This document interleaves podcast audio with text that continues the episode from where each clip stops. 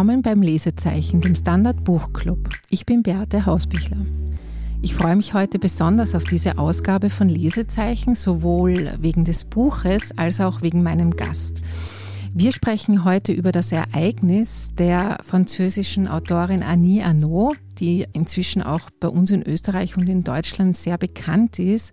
Von ihr ist eben der Roman Das Ereignis vor knapp zwei Wochen zum ersten Mal auf Deutsch erschienen. Diese Übersetzung ist im Surkamp Verlag erschienen. Das Buch ist in Frankreich schon vor 20 Jahren erschienen. Also die Bücher von Annie Arnaud werden teilweise erst jetzt übersetzt und für den deutschsprachigen Raum somit zugänglicher. Mein Gast heute ist Elfriede Hammerl. Sie ist Journalistin, Kolumnistin und Buchautorin in ihren Kolumnen, in ihren inzwischen sehr bekannten Kolumnen fürs Profil kommentiert sie politische und gesellschaftliche Entwicklungen und sie tut das immer mit einer sehr klaren feministischen Haltung. Sie hat auch Sammelbände ihrer Kolumnen veröffentlicht, aber auch Erzählungen. Eine davon ist zum Beispiel im Jahr 2018 bei Kremeyer und Scherio erschienen und sie heißt Alte Geschichten. Liebe Elfriede, freut mich wahnsinnig, dass du da bist und dir Zeit genommen hast, mit uns das Buch zu lesen. Danke, mich freut es auch. Zu Beginn möchte ich das Buch ganz kurz zusammenfassen. Es ist wie viele Bücher von Annie Arnaud recht kompakt. Es hat nur 100 Seiten und es beschäftigt sich mit einem sehr wichtigen Ereignis in ihrem Leben und zwar mit einem Schwangerschaftsabbruch, den sie mit Anfang 20 vornehmen lassen musste, vornehmen lassen wollte. Es war eine Zeit, wo Schwangerschaftsabbrüche nicht nur in Frankreich, sondern in sehr, sehr vielen Ländern verboten war, wo es sehr schwer war, einen Schwangerschaftsabbruch zu bekommen, der nicht lebensgefährlich war, für den man nicht dann verurteilt wurde, sowohl juristisch als auch natürlich moralisch. Und sie versetzt sich für dieses Buch als 60-Jährige zurück in das Leben dieser 23-jährigen Philosophiestudentin, die sie damals war. Sie kommt aus einem kleinen Ort in der Normandie. Sie ist aus sehr einfachen Verhältnissen, wie man so sagt, und hat es eben doch an die Uni geschafft, was für sie ein sehr wichtiger Schritt war, um ihrem eigenen Milieu zu entkommen oder auch dem Klassenhass, den sie ganz intensiv beschreibt, in ihren Büchern zu entkommen. Und sie ist jetzt eben äh, mit 23 plötzlich in dieser Lage, dass sie äh, ungewollt schwanger wird von ihrem damaligen Freund. Und genau davon, von dieser ungewollten Schwangerschaft und von dieser geplanten Abtreibung und auch durchgeführten Abtreibung erzählt sie dann.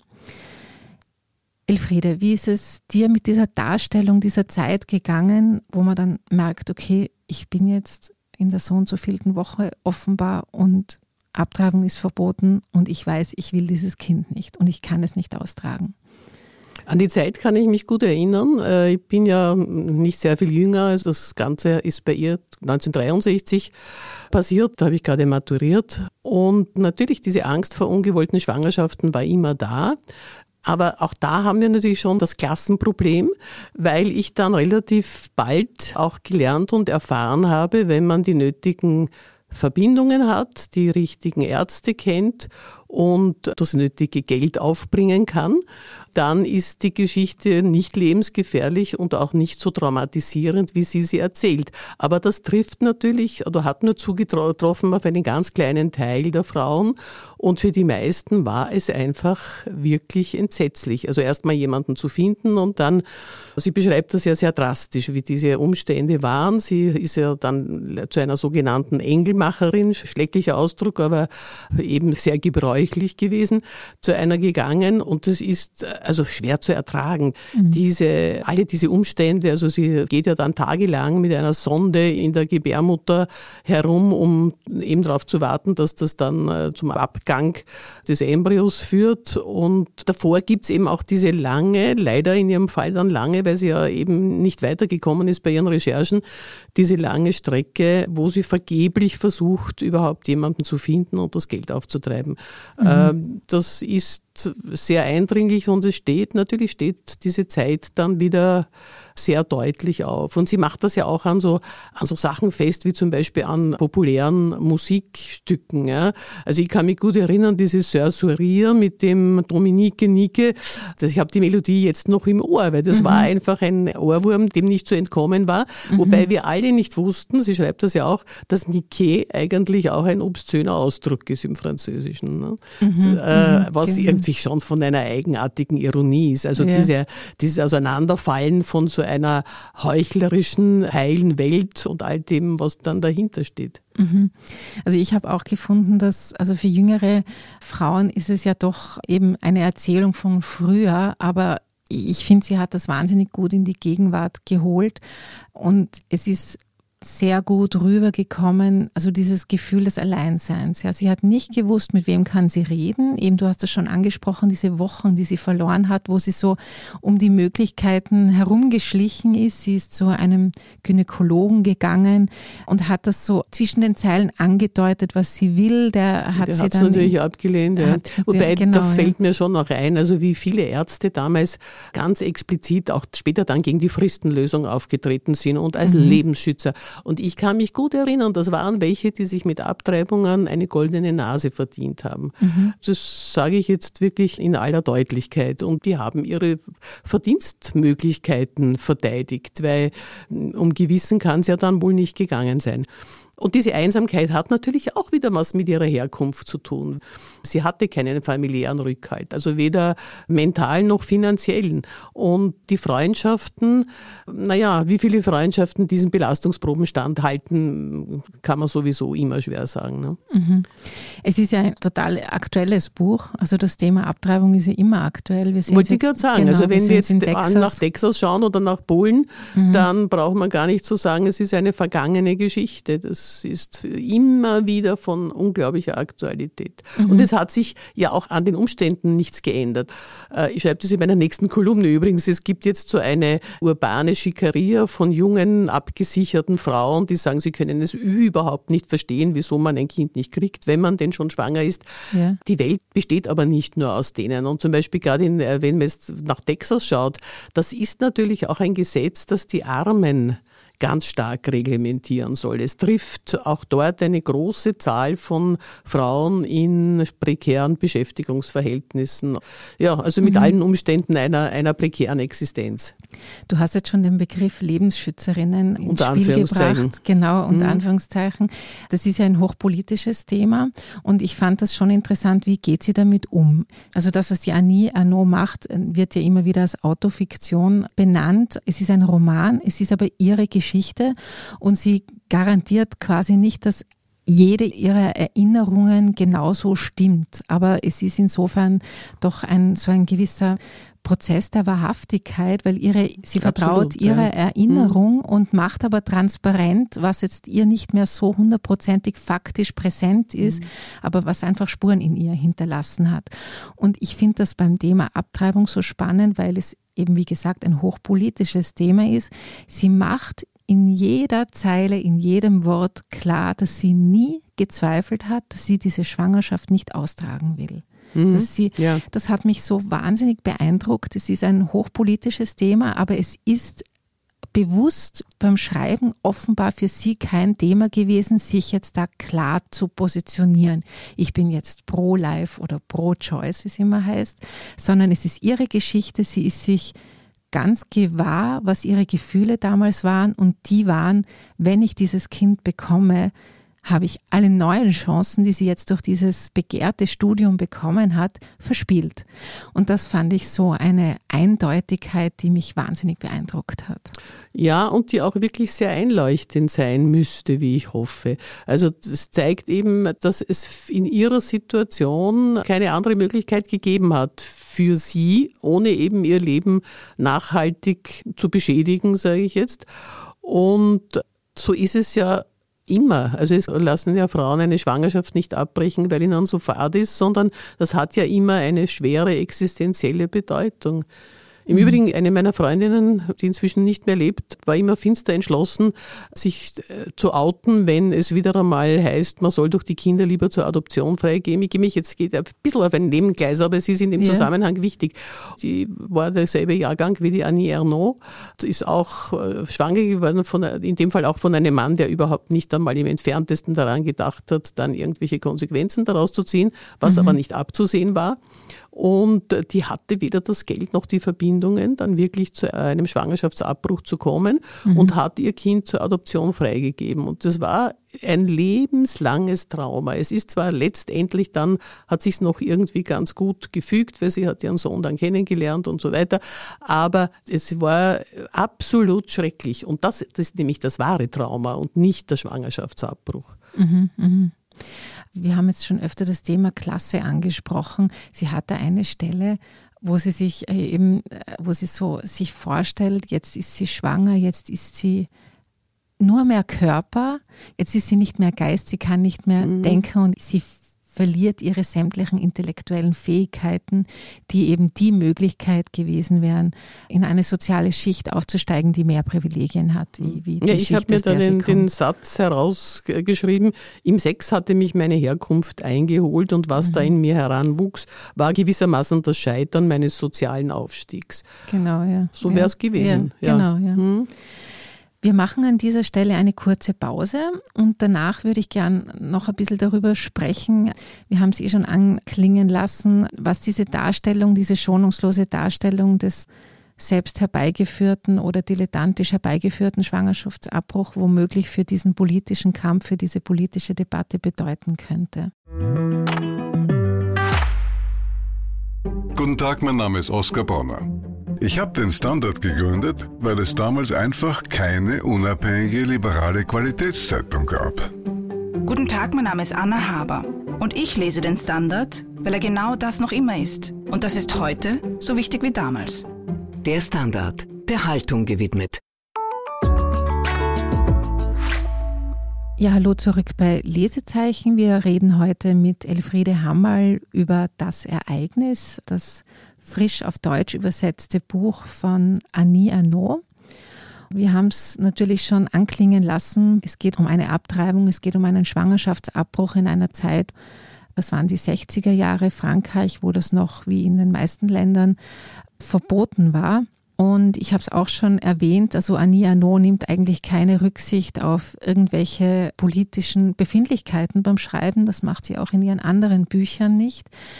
Und es gibt diese wirklich erschütternde Szene, also sie ist bei einer Art Engelmacherin, das könnte man vielleicht auch noch kurz besprechen, die sie nicht idealisiert. Gell? Das habe ich auch sehr gut gefunden, mhm. sie, weil du vorhin mhm. gesagt hast, die haben sich bereichert, die Ärzte an den. Die Ärzte, die Engelmacherinnen nicht. Die Engelmacherin kommt schon auch, sie sagt an einer Stelle, die ist bestimmt auch geldgierig gewesen.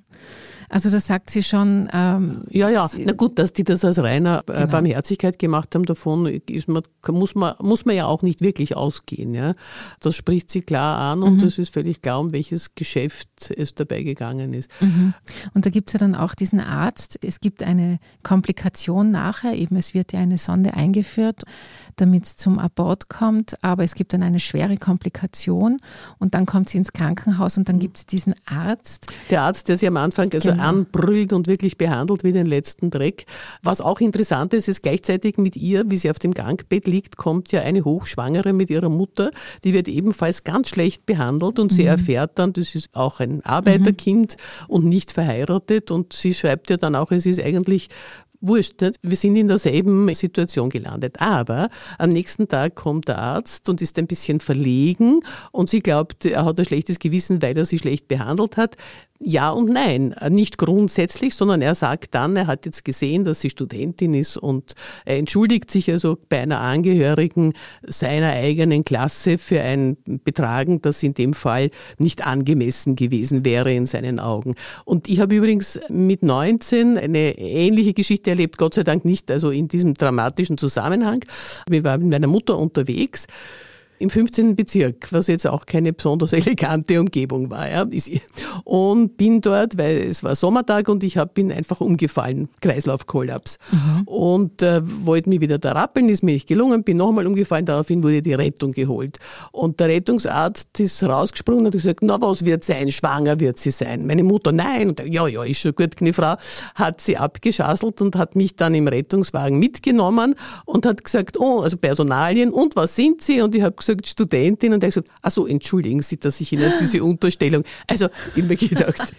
Interessant, das ist der genau Mann das tickt Gleiche. nicht richtig, ja, Ja, aber ja. Äh, so war es halt. Ja. Ja. Mhm, mhm, spannend, ja. Ja, und man kommt dann in dieser Szene, wo der Arzt geknickt ist, weil es ihm unangenehm ist, Ja. kommt man dann so kurz auf den Gedanken, na, wenn sie schon früher aus diesem Milieu jemanden gefunden hätte, vielleicht hätte sie bessere ärztliche Hilfe bekommen, wenn sie da einfach die Connections gehabt hätte, Ja, sozusagen. ja, es ist immer eine Frage der Connections und in dem Fall waren die ganz, ganz, ganz wichtig. Und sie war aber dann eben bei einer Art Krankenpflegerin, die das eben illegal in der Wohnung durchgeführt hat. Und es gab dann fürchterliche Komplikationen. Der Abort passierte dann in ihrem Wohnheim. Und ich muss sagen, dass diese Seiten, wo es wirklich um diese Stunden ging, wo eben der Fötus abgegangen ist, die waren fürchterlich. Es Und ist kaum zu ertragen. es ist gewesen. kaum zu Ja. ertragen. Hm. Gell? Also in einer schonungslosen Deutlichkeit, also auch, sie hat, sie behandelt sich selber, also mit äußerster Schonungslosigkeit. Ich weiß nicht, ob man das jetzt in allen Details schildern soll, wahrscheinlich lieber nicht, aber es war schwer auszuhalten und ich habe mich natürlich gefragt, also da sie so lange warten musste, war sie im vierten Monat. Das heißt, der Fötus, der abgegangen ist, war schon also nicht mehr einfach nur eine Formation von Zellen, sondern äh, eben erkennbar als heranwachsendes menschliches Wesen. Und natürlich liefert sie damit schon all jenen Material, die genau dieses Argument, der Fötus ist bereits ein Kind, benutzen, um die Abtreibungen verbieten zu wollen.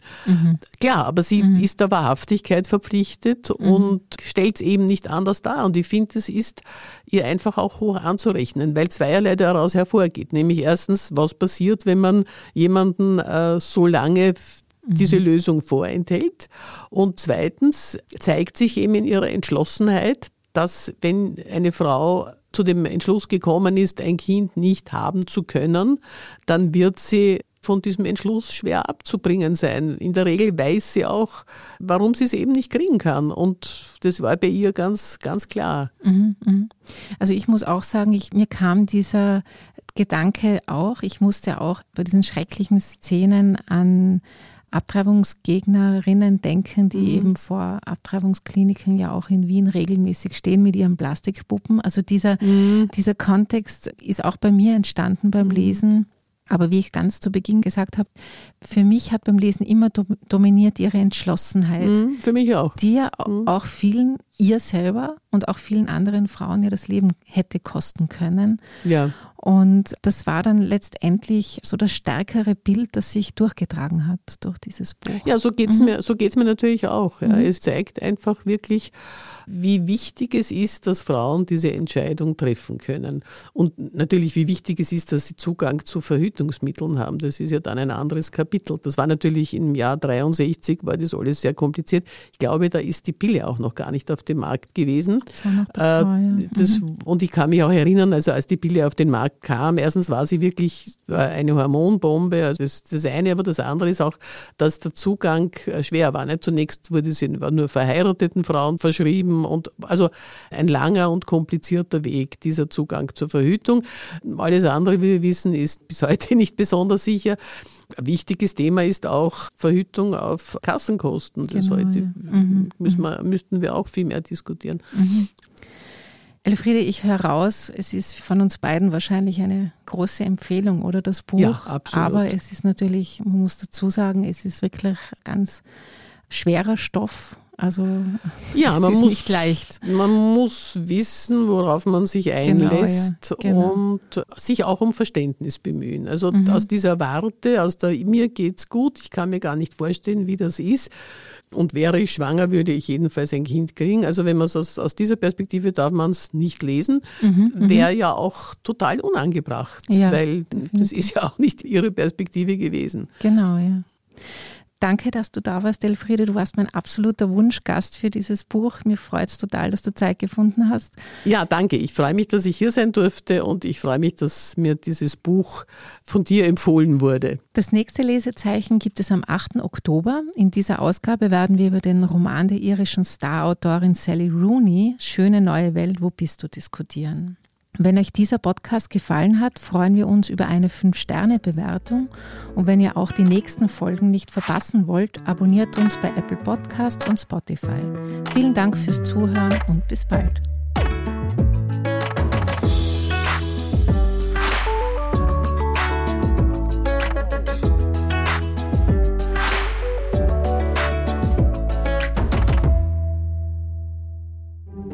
Eine kleine Wohnung im Zentrum das wär's.